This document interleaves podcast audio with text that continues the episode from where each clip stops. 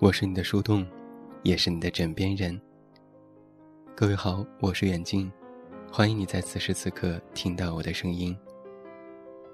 收听更多无损音质版节目，查看订阅及文稿，你都可以来到公众微信平台“远近零四一二”，或者是在公众号内搜索我的名字“这么远那么近”进行关注，也期待你的到来。一转眼，二零一六年。还剩下一个月就要结束了，年初定下的计划都完成了吗？新年的愿望都实现了吗？在这最后一个多月，我们又要怎么和2016年好好的告别呢？其实啊，最近几年，每到年终年尾的时候，一些手机上的应用软件便会晒出各种数据。帮我们好好的总结自己的生活。想起在二零一六年的一月十日这一天，微信的朋友圈被二零一六年微信公开课刷爆了。朋友们纷纷晒出了自己的微信足迹，在哪一天注册成为了微信用户，何时发布了第一条朋友圈，你的第一个微信好友是谁？二零一五年一共发了多少条朋友圈？收发了多少个红包？去了几个不同的地方？新认识了几个好友？收获了多少个赞？还有微信的运动步数等等。在这样一个大数据时代，只有你想不到，没有分析不到的。在刚刚开始工作的时候。我们或许都有过这样的体验。我也没干什么呀，怎么我的钱就这么没了呢？我们就这样，在不知不觉当中加入了月光族。有些人其实想通过记账来控制自己的消费，可是真的有心思坚持下去，把每天的花销都记录在案吗？即使你有花钱记账的习惯。可是还是做不到支付宝那样的贴心。他会告诉你，在这一年的消费当中，你在哪些方面有消费支出，以及它占你的总支出的百分比是多少。在数据面前，终于知道自己的钱都花到哪里去了。而如果，在即将到来的二零一七年的你，不想做一个月光族的话，仔细分析一下账单，看看自己有哪些不必要的消费，了解自己的消费习惯。虽然钱是赚出来的，可是，在我们没有赚更多钱之前，就只能先省一省了。每一次打开购物网站，满眼都是心水的东西。常用的阅读类 APP。总是优先推送你偏爱的那类新闻或数据。常常听的那些听歌软件，总是推荐给你符合喜好的歌曲。这种数据的处理手段，几乎在很多网站或 APP 当中都能见到。根据每一个用户的搜索习惯，推算出用户感兴趣的商品，或者是根据你的购买记录。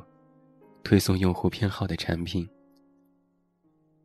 这样的个性化服务，提高了效率和购买力。而这种投其所好式的推送，才会有更多怦然心动的消费。在全球知名的麦肯锡公司，曾经这样描述过我们的大数据时代。他说：“数据。”已经渗透到当今每一个行业和业务职能领域，成为重要的生产因素。人们对于海量数据的挖掘和应用，预示着新一波生产率增长和消费者盈余浪潮的到来。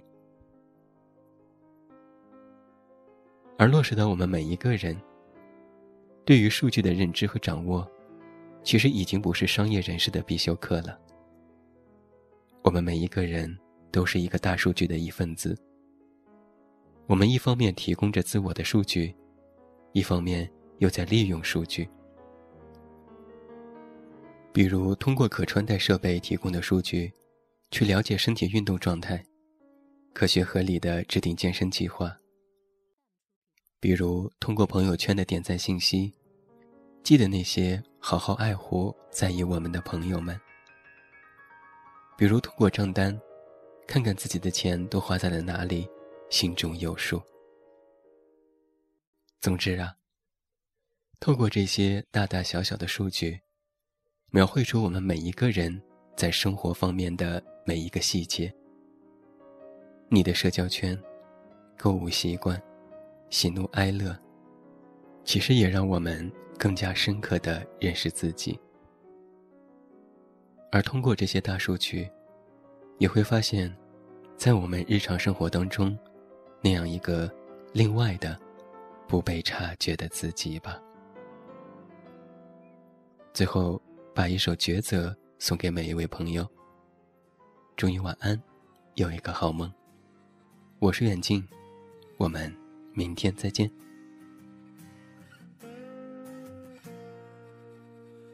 偶尔飘来一阵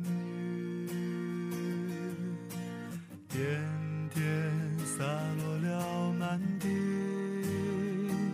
寻你雨伞下那个背影最像你，爱这真是个无聊的游戏。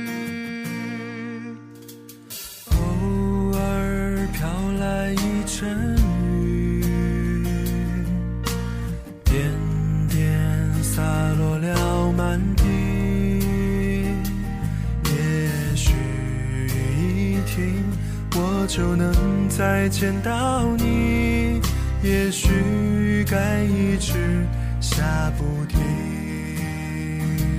朦胧的夜，朦胧的雨，脸上脚痕的是泪是雨。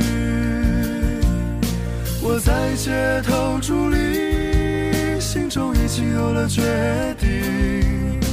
却不知小雨是否能把你打醒。偶尔飘来一阵雨，点点洒落了满地。也许一停，我就能再见到你。也许该一直。下不停。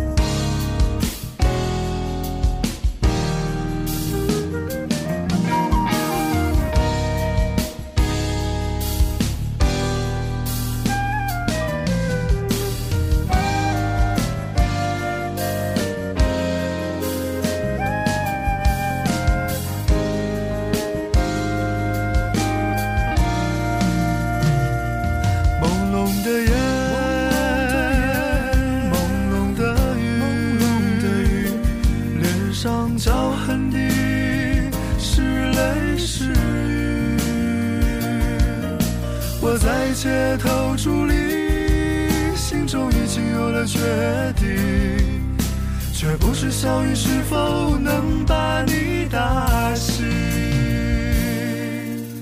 偶尔飘来一阵雨，点点洒落了